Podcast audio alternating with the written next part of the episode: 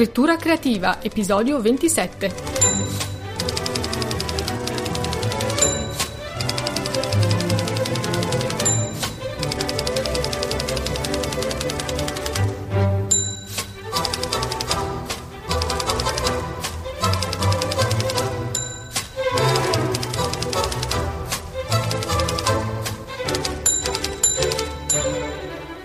Ciao, un benvenuto da Carmen la Terza a questo nuovo episodio di scrittura creativa, tecniche e spunti di riflessione per scrivere meglio. Oggi parliamo del romanzo rosa, vediamo come scrivere un romanzo rosa, quali sono le caratteristiche di questo genere così diffuso e apprezzato.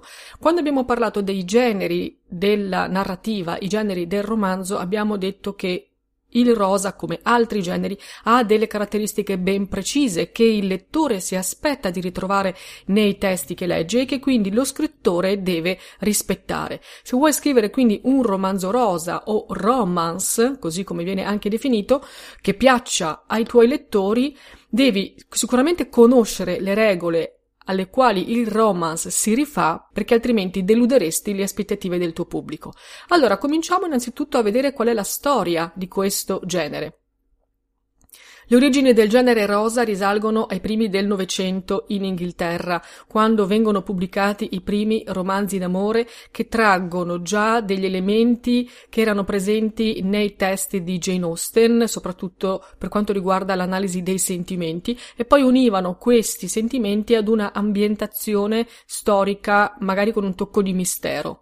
Le progenitrici del romance sono Georgette Ayer e Constance Haven, ma la scrittrice più famosa che poi ha determinato il successo del genere è sicuramente Barbara Cartland, un'autrice longeva e prolifica. Pensa che ha scritto più di 730 romanzi. Tra l'altro nell'ultima parte della sua vita, lunghissima perché è vissuta quasi cent'anni, eh, amava vestirsi totalmente di rosa, come a incarnare nel colore dei suoi abiti, del suo look, il genere del quale lei era diventata sicuramente la portavoce. È proprio a Barbara Cartland che dobbiamo la codifica di certi schemi ricorrenti di questo genere letterario, come per esempio la presenza di una protagonista femminile, bellissima, virtuosa, che si innamora di un uomo bello, ricco e nobile. Negli stessi anni in cui il romanzo rosa si diffonde in Inghilterra, questo avviene anche in Francia, dove troviamo una coppia, un po' sui generis, costituita da due fratelli, Jean-Marie Petitjean de la Rosière e il fratello Frédéric, quindi una donna e un uomo, due fratelli, che sotto lo pseudonimo collettivo di Delis danno origine al filone rosa anche nella narrativa francese. Poi dall'Inghilterra i successi della Cartland arrivano oltreoceano e sbarcano quindi negli Stati Uniti, dove, come spesso accade, le case editrici, molto più attente al lato commerciale della diffusione dei libri, fiutano le potenzialità di questo genere e lo spingono, lo promuovono, tanto che negli anni 50 è proprio negli Stati Uniti che nasce la prima casa editrice specializzata esclusivamente in romanzi rosa, che è la Harlequin, che esiste ancora oggi.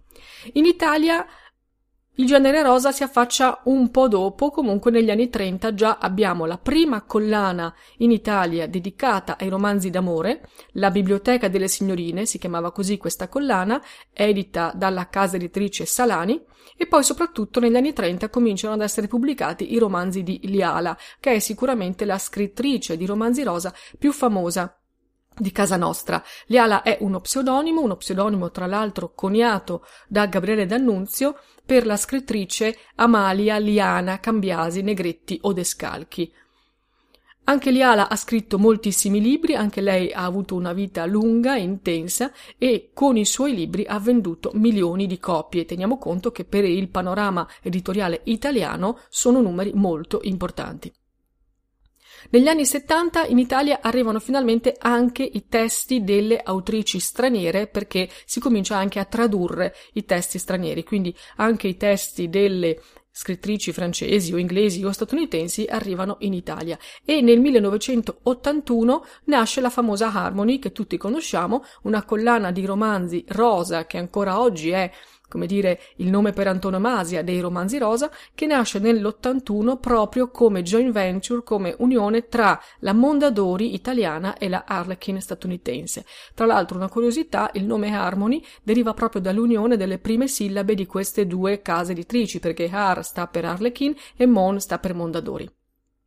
Oggi la Harmony esiste ancora, anche se è passata sotto il marchio della HarperCollins, e continua a pubblicare circa 50 nuovi titoli ogni mese. 50 nuovi titoli ogni mese. Questo ti fa capire quanto è diffuso il genere rosa, quanto è apprezzato, perché ovviamente una casa editrice che pubblica un così alto numero di titoli ogni mese sa benissimo che questi libri saranno letti, comprati, acquistati. C'è un pubblico molto vasto che ama i romance ed essendo i romance facili da leggere, leggeri, una narrativa di consumo, se ne leggono molti. Veniamo quindi alle caratteristiche del genere rosa, che cosa fa classificare un libro come appartenente a questo genere. Il rosa, come ti ho detto, viene detto anche romance, è un genere letterario Direi sicuramente conservatore, perché all'interno di questo genere il pubblico, che per la maggior parte, anche se non in maniera esclusiva, è costituito da donne, è un pubblico che non cerca novità, ma al contrario è un pubblico che si aspetta di ritrovare alcuni elementi ricorrenti. Il primo elemento fondamentale del genere rosa è sicuramente il tema centrale di ogni libro, che è l'amore. Il tema centrale di un romanzo rosa è la storia d'amore tra i due protagonisti. Può essere un amore contrastato, negato, nascosto, vietato, dimenticato, ritrovato, insomma qualsiasi forma di amore, ma deve essere amore. Poi tutto il resto ruota intorno a questo cardine centrale. Altro elemento ricorrente e fondamentale nel genere rosa è una trama semplice. Se in altri generi letterari gli autori si affannano a strabiliare i lettori proprio con trame intricate, con intrighi internazionali, con complicate genealogie familiari, con colpi di scena spiazzanti. Ecco, nel romanzo rosa invece tutto questo non c'è. La trama è semplice. Perché? Perché le lettrici non vogliono doversi ricordare che cosa è successo magari a pagina X per capire che cosa invece succede adesso a pagina Y. Le lettrici del genere romance, le lettrici che amano il rosa vogliono immergersi in una storia semplice in cui sia facile immedesimarsi e di cui si possa seguire lo svolgimento senza dover prendere appunti, perché la lettura di un romance è prima di tutto svago e leggerezza. Terzo elemento caratteristico del genere rosa è una ambientazione da sogno. La storia, o almeno parte di essa, deve essere ambientata in un luogo inconsueto, in un luogo esotico, in un luogo lontano dall'ordinario. Questo si intende con ambientazione da sogno. Soprattutto deve essere un luogo lussuoso, un luogo esclusivo, perché, torniamo al discorso di prima, leggere una storia ambientata in un anonimo paese di provincia in cui magari la protagonista deve assolvere a tutte le incombenze quotidiane reali non fa sognare, non fa staccare la spina, ciò che invece le lettrici dei romance vogliono. Ancora, altro elemento caratteristico del genere rosa è la ricchezza di dettagli. Infatti, per compensare la semplicità della trama, il rosa ama le descrizioni, ama le sfumature e si sofferma sui dettagli. I particolari degli ambienti, degli abiti, delle descrizioni fisiche e anche caratteriali. Questo è ciò che le lettrici cercano e ciò che permette loro di immaginare compiutamente la vicenda nella loro testa. I dettagli rendono una storia verosimile e quindi facilitano l'immedesimazione. E poi, infine, ultimo elemento ricorrente necessario per un buon romance è sicuramente il lieto fine. E vissero felici e contenti. Il lieto fine nel romanzo rosa è immancabile, è una certezza per le lettrici che scelgono questo genere anche e proprio per questo, perché almeno nei libri l'amore vince su tutto. Se vuoi approfondire la storia del genere rosa e le sue tematiche, io ti consiglio un testo molto interessante e anche molto serio che si intitola Una galassia rosa, ricerche sulla letteratura femminile di consumo, che è edito da Franco Angeli. Io l'ho letto e l'ho trovato davvero molto interessante.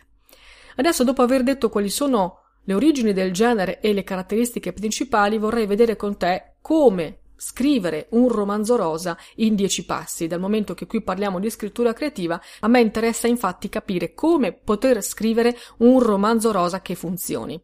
Il rosa non è un genere che si presta molto alle sperimentazioni perché abbiamo visto che è necessario rispettare alcuni elementi caratteristici. Chi legge romance non cerca colpi di scena, non cerca trame complicate, chi legge romance cerca un momento di pura evasione letteraria.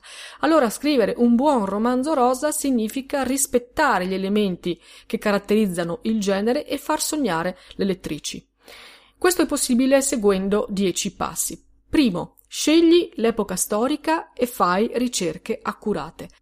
Un romanzo rosa può essere ambientato ai giorni nostri oppure in epoche passate. Nel primo caso si definisce rosa contemporaneo, nel secondo rosa storico. Se scegli di ambientare la vicenda nel presente non dovresti avere problemi per descrivere gli ambienti, gli oggetti, gli abiti, i cibi e così via perché è il presente che tu conosci.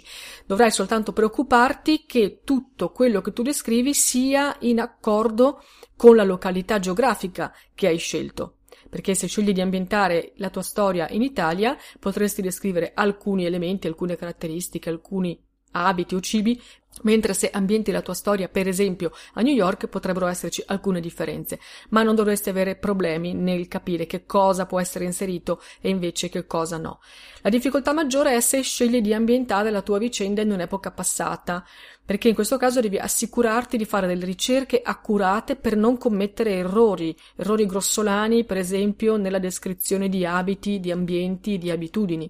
Il quadro storico di riferimento deve essere curato ricco di dettagli, proprio perché, come abbiamo visto, la ricchezza di dettagli e la precisione delle sfumature è ciò che permette alle lettrici di immedesimarsi nella storia.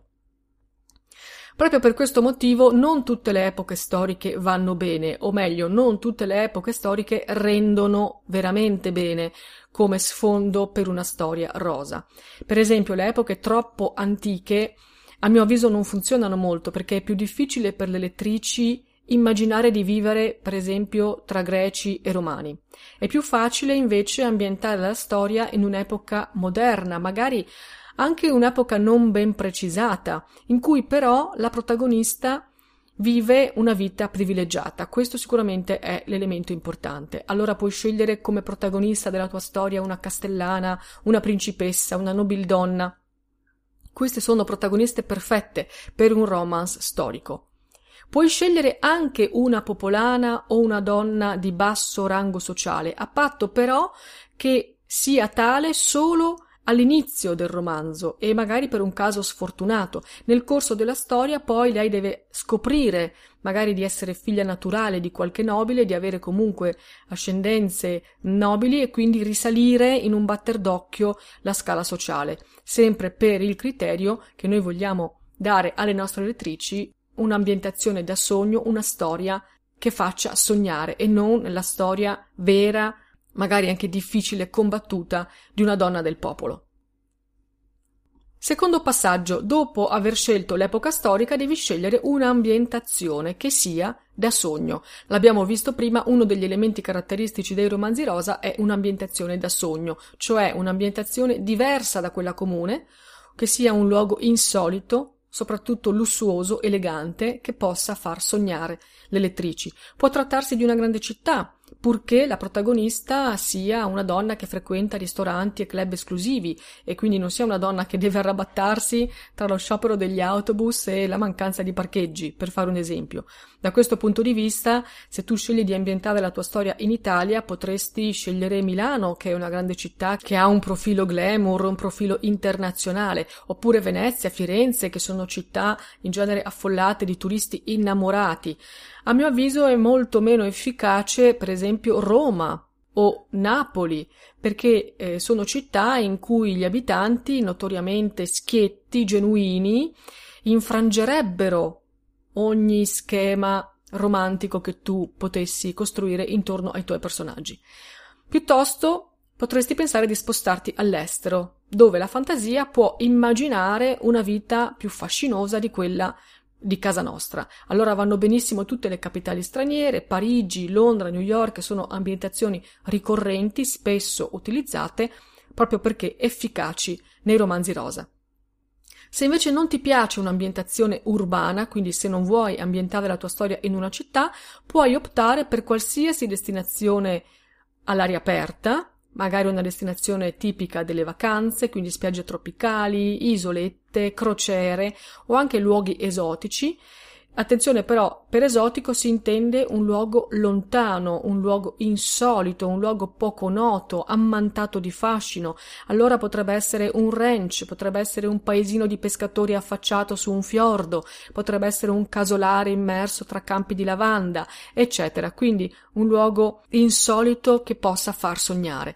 Non è detto che tutta la vicenda del tuo romanzo si debba svolgere in un'unica località. Potresti anche far viaggiare la tua protagonista, far spostare i tuoi personaggi, ma di certo lo svolgimento principale e soprattutto l'epilogo felice, quindi l'happy end, il lieto fine della tua vicenda, dovrebbero invece essere ambientati in una di queste località da sogno, in una ambientazione da sogno. Per descrivere i luoghi in cui decidi di ambientare la tua vicenda, devi essere ricco di particolari, perché le lettrici devono immaginare di essere proprio lì con la protagonista che è la loro Beniamina. Terzo passaggio, dopo aver stabilito l'ambientazione e la collocazione storica, devi creare la tua protagonista, che sia una protagonista forte. La protagonista indiscussa di un romanzo rosa è proprio il personaggio femminile. Allora crea una tua protagonista che sia credibile come donna, credibile nelle sue scelte, nei suoi pensieri, anche nelle sue debolezze. Quindi quando si dice di creare una protagonista forte non significa creare un personaggio senza errori, senza debolezze, senza incertezze, magari una donna fredda e cinica, una donna in carriera ambiziosa, una apatica, insensibile. No, Creare una protagonista forte significa creare un personaggio femminile forte, cioè un personaggio che le lettrici possano rispettare, un personaggio nel quale le lettrici si possano identificare. Questo è l'elemento principale. E per questo anche la tua protagonista non può essere una donna perfetta, perché nessuna donna è perfetta. Deve essere una donna con i suoi difetti, con i suoi errori. Ciò che conta è che questi difetti abbiano una spiegazione e soprattutto che la protagonista li ammetta, quindi sia disposta anche a migliorare e a crescere.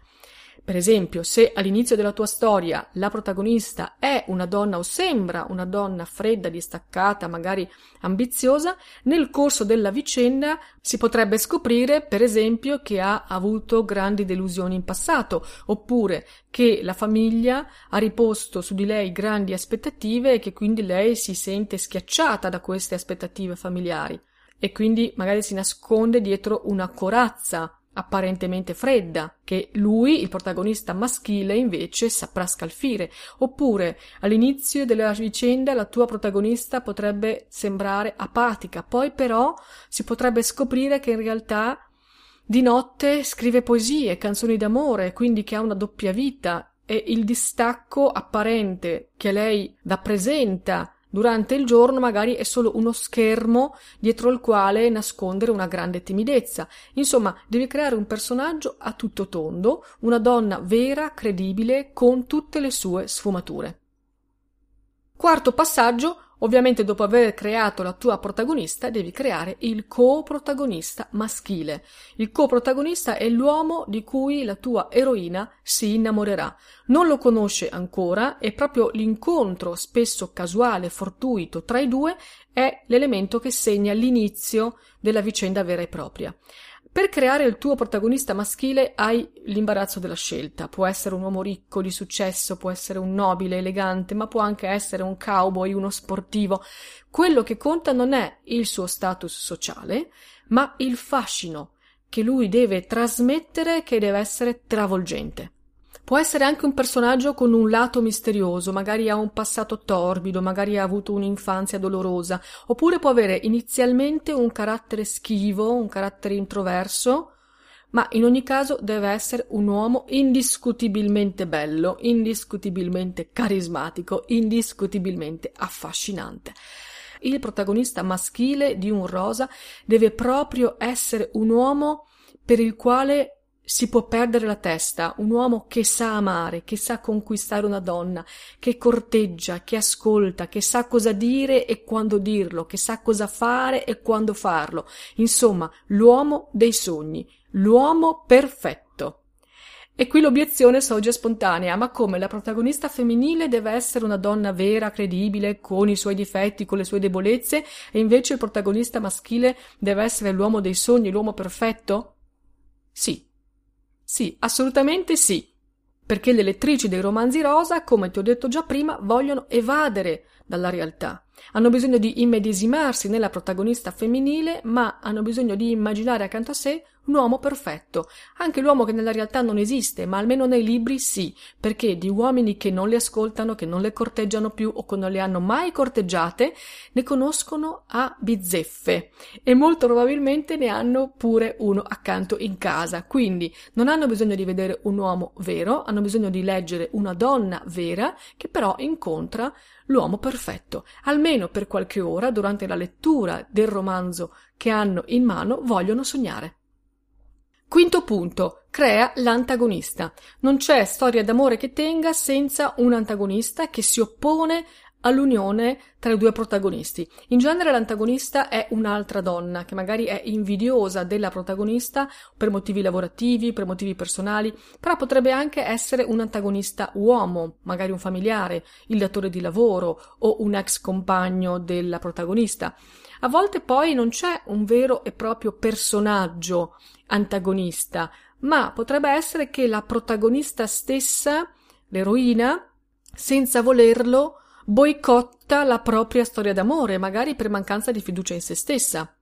Allora, se la protagonista all'inizio della vicenda non è ancora consapevole della propria forza, del proprio valore, potrebbe mettersi i bastoni tra le ruote da sola, potrebbe per esempio lasciare campo libero a una rivale nella conquista del, del, protagonista maschile, oppure potrebbe non presentarsi ad un appuntamento perché non si sente all'altezza, oppure potrebbe dare credito ai pettegolezzi e alle malelingue che sparlano dell'eroe, oppure potrebbe vergognarsi di se stessa, delle proprie origini.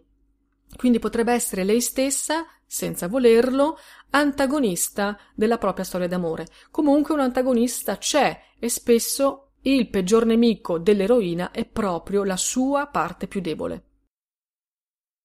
Sesto passaggio, crea una confidente o un aiutante. La protagonista non può fare tutto da sola, ha bisogno di un'amica, più raramente è un amico maschio, con cui confidarsi e da cui essere spronata. Può trattarsi dell'amica del cuore, dell'amica d'infanzia, potrebbe anche però trattarsi di una zia pimpante, di una nonna, di una vecchia insegnante. Comunque la presenza di una confidente rappresenta uno strumento narrativo molto importante perché ti permette di esplicitare ciò che prova la protagonista. Infatti, mettendo in scena i dialoghi tra la protagonista e la sua confidente, tu potrai tirare fuori tutti i dubbi, tutti i desideri della tua protagonista, potrai farla esprimere, potrai farla parlare e quindi lei stessa potrà fare chiarezza su ciò che prova per l'eroe, per il protagonista maschile e ciò che invece la frena nella realizzazione di questa storia d'amore.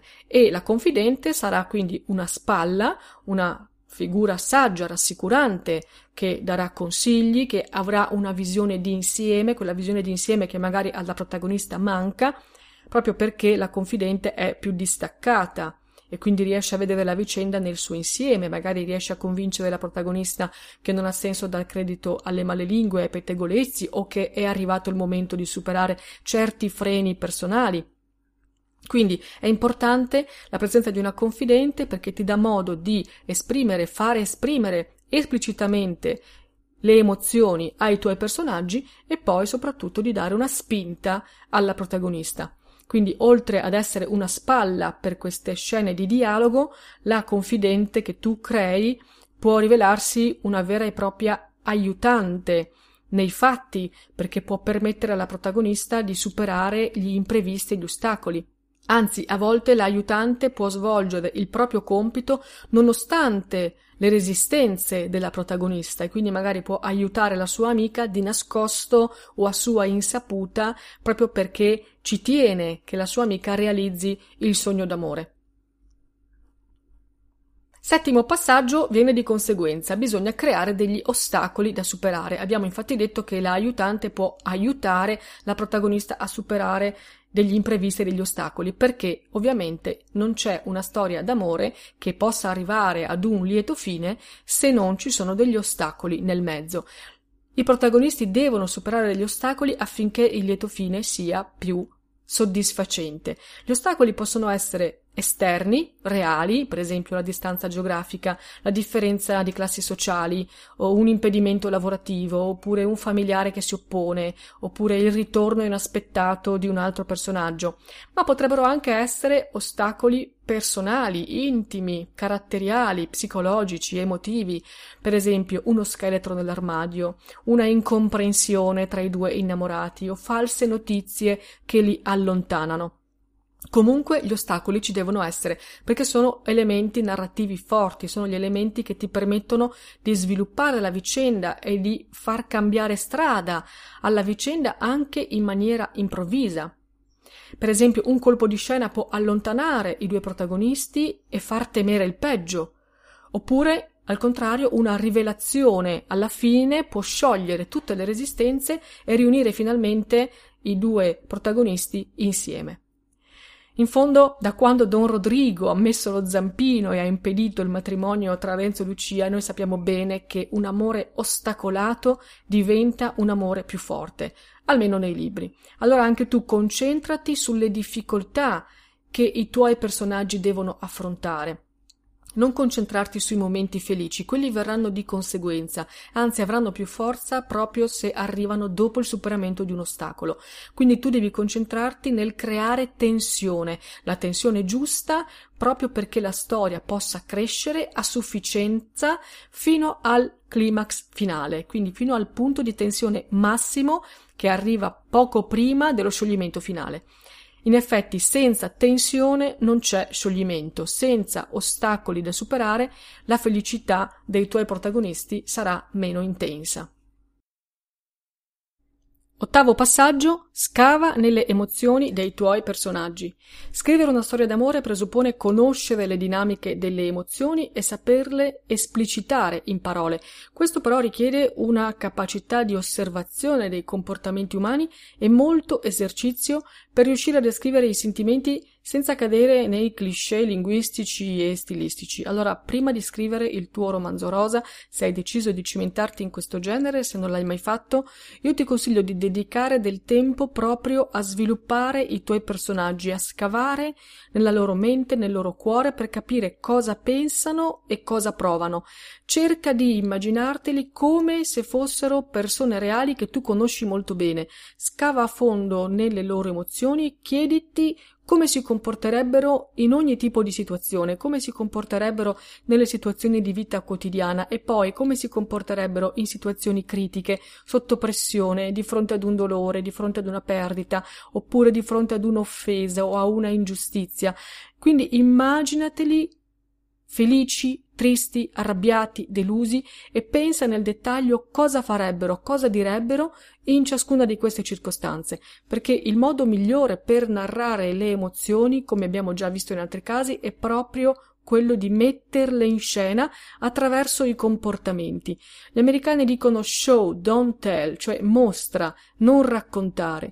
E quindi devi fare anche tu questo con i tuoi personaggi, devi mostrare le loro emozioni attraverso il loro modo di agire, attraverso i gesti, le smorfie, il tono di voce, gli sguardi. Solo così riuscirai a dare spessore ai tuoi personaggi, a comunicare ai lettori le loro emozioni ad un livello molto più profondo di quello che potresti fare solo descrivendo esteriormente i loro sentimenti e quindi riuscirai anche a coinvolgere emotivamente il tuo pubblico. Questo vale per ogni genere narrativo, l'abbiamo detto, vale per tutti i romanzi, ma in un genere come il romanzo rosa che fonda la sua stessa esistenza proprio sulla comunicazione delle emozioni, sull'espressione delle emozioni, capisci quanto questo sia ancora più importante. Nono passaggio, fai crescere i tuoi personaggi. Abbiamo detto che l'incontro iniziale tra i due protagonisti segna l'inizio delle peripezie che poi essi dovranno superare per arrivare al lieto fine. Ma questo lasso di tempo che intercorre tra l'incontro iniziale e il lieto fine non deve servire solo a contenere una serie di imprevisti, una serie di difficoltà. È necessario che in questo arco di tempo i personaggi crescano e si trasformino. Del resto l'amore nella vita reale, noi lo sappiamo, è una leva potente che non lascia inalterati i cuori. Quindi i tuoi protagonisti che vivono una storia d'amore devono per forza subire una trasformazione. A volte sarà una trasformazione consapevole, a volte meno consapevole, ma deve essere una trasformazione netta ed evidente per il lettore. Una trasformazione che porti i tuoi protagonisti ad essere, alla fine del libro, molto diversi da come erano nelle prime pagine. Allora la tua protagonista femminile, all'inizio magari apparentemente cinica, poi supererà le paure dietro le quali si nascondeva, oppure il tuo protagonista maschile, all'inizio egocentrico e vanitoso, poi imparerà ad essere generoso nei sentimenti e così via. L'amore deve cambiare i tuoi protagonisti. L'amore che essi vivono deve stravolgere in qualche modo il loro comportamento e quindi il loro essere. L'amore è capace di tirare fuori le doti nascoste, è capace di abbattere i pregiudizi, far superare le paure, perché no, anche di far emergere fragilità e insicurezze che rendono i tuoi personaggi più veri e più credibili. In fondo, il risultato a cui tu devi puntare in un romanzo d'amore non è quello di dimostrare che da soli i protagonisti sono perfetti, soprattutto la tua protagonista femminile non deve essere perfetta e completa già da sola, anzi, al contrario, la tua storia deve dimostrare che la felicità sta nella relazione, sta nella condivisione con l'altro, sta nell'equilibrio delle parti. La forza è nella coppia e non nel singolo. Infine, ultimo passo di questa lista di dieci passaggi per scrivere il tuo romanzo rosa, c'è sicuramente quello di creare un lieto fine. Anzi, io voglio suggerirti di creartene due e adesso ti spiego che cosa intendo. Di sicuro nel romanzo rosa, come abbiamo visto, il lieto fine è garantito. Le lettrici se lo aspettano e spesso scelgono questo genere letterario proprio perché sanno che finirà bene, sanno che almeno nel mondo immaginario dei personaggi di quel libro le cose vanno a finire bene, i problemi si risolvono, le buone azioni vengono riconosciute, l'amore è ricambiato, cose che magari nella realtà, nella vita vera non succedono, nei libri perlomeno sì. Allora, dopo una serie di ostacoli e di imprevisti, la protagonista deve ricongiungersi con il suo amato, se era timida e disincantata nei confronti dell'amore, nel finale deve finalmente sciogliersi e aprirsi completamente al sentimento. Il fatto però che ci debba essere questo lieto fine non significa che gli ultimi capitoli del tuo romanzo debbano essere scontati. Tu potresti inserire un primo finale, in realtà un falso finale, in cui le cose sembrano risolversi, ma magari qualcosa ancora rimane irrisolto, oppure la situazione che sembra felice, finalmente risolta, viene interrotta da un ultimo colpo di scena clamoroso che sembra mandare all'aria l'equilibrio raggiunto. In questo caso, allora, i tuoi protagonisti, che ora sono riuniti e innamorati, possono affrontare insieme questo ultimo ostacolo e proprio perché lo affrontano e lo superano insieme, arrivano poi ad un finale ancora più lieto, quindi ad un lietissimo fine, perché il fatto di aver affrontato insieme una nuova difficoltà li rende ancora più uniti, ancora più saldi nel loro amore. Allora tu potresti comunque decidere di scrivere il tuo romanzo rosa con un finale semplice, lineare, a patto che sia un lieto fine, questo è l'importante, però se vuoi arricchire il tuo testo potresti adottare la tecnica del doppio finale, quindi un primo finale che già risolve qualcosa e poi però viene stravolto da un colpo di scena finale, da un imprevisto finale per il quale è necessario che i due protagonisti agiscano insieme per arrivare al vero finale ancora più felice. Ora io ti ho voluto elencare in questi dieci passaggi gli elementi principali che tu dovresti tenere in considerazione per scrivere il tuo romanzo rosa, se vuoi scrivere un romanzo rosa efficace che piaccia al pubblico. Però la mia chiacchierata di oggi sul genere rosa non sarebbe completa se io non ti parlassi anche di quelli che sono i pregiudizi su questo genere letterario. Infatti, poiché i romanzi rosa presentano trame semplici, affrontano il tema dell'amore, oppure, eh, poiché sono riservati quasi esclusivamente ad un pubblico femminile, spesso sono sottovalutati e spesso sono considerati una sorta di letteratura minore. Questo è un dato di fatto che va accettato così com'è. Però io vorrei fare qui una riflessione. È vero che i romance sono caratterizzati da uno stile romantico, hanno un linguaggio semplice, propongono schemi ripetitivi che hanno un lieto fine scontato. Tutto questo è vero. Però il fatto che si tratti di letteratura di consumo, cioè una letteratura che si legge con facilità e che si legge velocemente, non significa in modo automatico che si tratti di testi noiosi o poco profondi.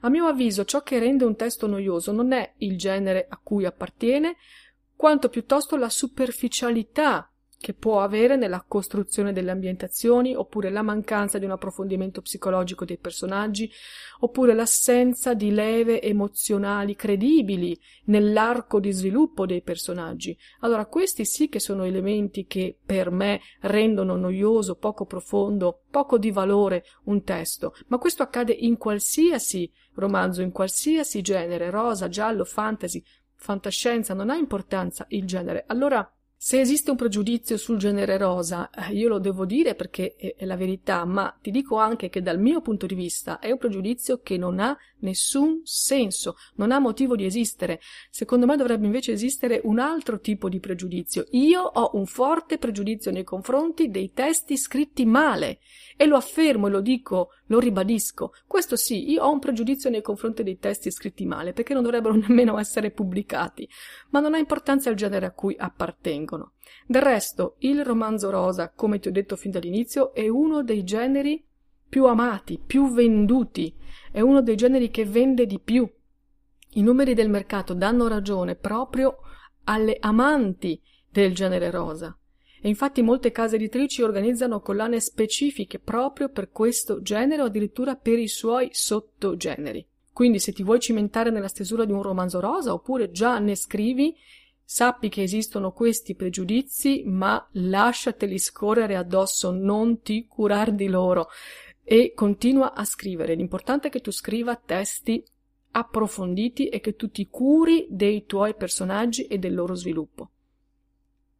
Infine vorrei concludere con una considerazione più generale su questo genere letterario, sul romanzo rosa. Come abbiamo visto, il genere rosa è caratterizzato da schemi ripetitivi, schemi fissi. Per certi versi questi schemi possono costituire una traccia sicura, un punto di riferimento per chi vuole scrivere un libro rosa, però in certi casi potrebbero anche risultare dei limiti stretti, quindi una gabbia, una trappola per la fantasia, per la creatività di uno scrittore. Se dunque tu vuoi cimentarti nella scrittura di un romanzo rosa, ma hai paura che la tua storia poi risulti banale, noiosa, scontata, il consiglio che io posso darti, prima di metterti a scrivere, prima di metterti all'opera, è quello di leggere molti romance. Leggi, leggi, leggi. Soprattutto in un genere come questo, infatti, ci può essere una grande discrepanza tra quello che può notare uno sguardo esterno, che vede appunto solo gli schemi fissi, i tipi ricorrenti, rispetto a quello che vede uno sguardo interno, uno sguardo approfondito, che attraverso una lettura trasversale, attraverso la lettura di testi di autori diversi, coglie invece la ricchezza di tutte le sfumature possibili all'interno di questo grande contenitore che è il genere rosa. Allora, solo leggendo molti romanzi rosa, anche tu potrai renderti conto della varietà di tutti i sottogeneri possibili, di tutti gli stili di scrittura, delle potenzialità, delle descrizioni, degli archi di sviluppo dei personaggi, delle tensioni emotive create dall'amore. L'amore è un sentimento unico, ma genera tantissime possibili e diverse tensioni. Solo leggendo molti romanzi rosa anche tu puoi capire quali sono queste possibilità e potresti anche capire quali sono le tendenze letterarie del momento.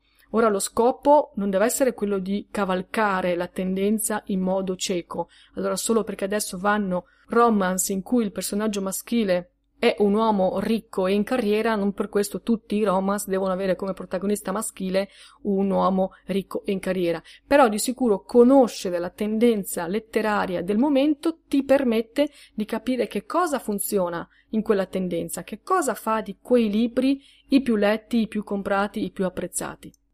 Come abbiamo detto, il romance è un genere nato agli inizi del Novecento e durante tutto un secolo ha saputo adattarsi all'evoluzione della società il romanzo romance contemporaneo non è certamente il romanzo rosa che leggevano le nostre nonne. Pur rimanendo fedele alla formula di base in cui si racconta un sogno d'amore con un lieto fine, oggi però il romance contemporaneo è capace di affrontare anche temi più realistici, temi come la gestione di una famiglia allargata o temi come la difficoltà di carriera che una donna incontra, perché appunto il romance ha saputo seguire, adattarsi all'evoluzione soprattutto del ruolo della donna nella società. Allora il lieto fine c'è, l'abbiamo detto lo ripetiamo, c'è ed è scontato, ma non deve essere inteso soltanto come il lieto fine della storia d'amore, cioè l'affermazione di un sentimento sopra ogni cosa. Un lieto fine può essere arricchito, oltre al nucleo centrale del sentimento, può essere arricchito anche da una realizzazione personale, da una realizzazione lavorativa, da una realizzazione sociale della tua protagonista. Quindi può essere un lieto fine ad ampio spettro, diciamo così. In questo senso capisci che il genere rosa non è più così fisso, così rigido dentro confini ben definiti. È un genere che si allarga, che può allargarsi, può fuoriuscire dagli stretti confini di una semplice storia d'amore e può contaminarsi con altri generi, per esempio con la commedia, con il romanzo d'avventura, con il romanzo storico, attraverso un processo fluido che è il processo proprio che caratterizza la distinzione tra i vari generi del romanzo contemporaneo. Abbiamo già detto che esistono generi, si possono classificare i romanzi in diversi generi, ma poi sarebbe sciocco pensare che questi generi hanno dei confini rigidi tra gli uni e gli altri. I confini sono spesso superati, valicati per una fluidità, per una mescolanza di generi. In fondo, se il rosa ha da più di un secolo così tanto successo è proprio perché riesce a mescolare questi due elementi. Da una parte la presenza di elementi ricorrenti, le certezze della trama del lieto fine che il pubblico si aspetta, che sono una garanzia per le lettrici. Dall'altra, invece, le infinite sfumature che ha ogni storia al suo interno, proprio perché si parla di sentimenti e i sentimenti hanno infinite sfumature, rappresentano infinite possibilità di sviluppo di storie e di personaggi. Potremmo dire quindi che l'amore ha ben più di 50 sfumature e in questo caso sta a te trovare la tua. Bene, dopo questa lunga chiacchierata vorrei sapere qual è la tua esperienza con il romanzo rosa. Sei una lettrice, un lettore appassionato di questo genere o hai mai provato a scrivere romanzi rosa e in questo caso quali elementi caratteristici del genere hai usato con più facilità e quali invece hanno rappresentato per te una costrizione o li hai vissuti come un limite per la tua fantasia o la tua creatività. Scrivimi come sai, leggo sempre molto volentieri i tuoi commenti. Mi trovi sul blog libroza.com e su tutti i social, sempre con il nome di Libroza. Io ti ringrazio per avermi seguito anche oggi. Ti aspetto la prossima settimana con un nuovo episodio di scrittura creativa e nel frattempo ti auguro una splendida giornata. Un saluto da Carmen la Terza. Ciao!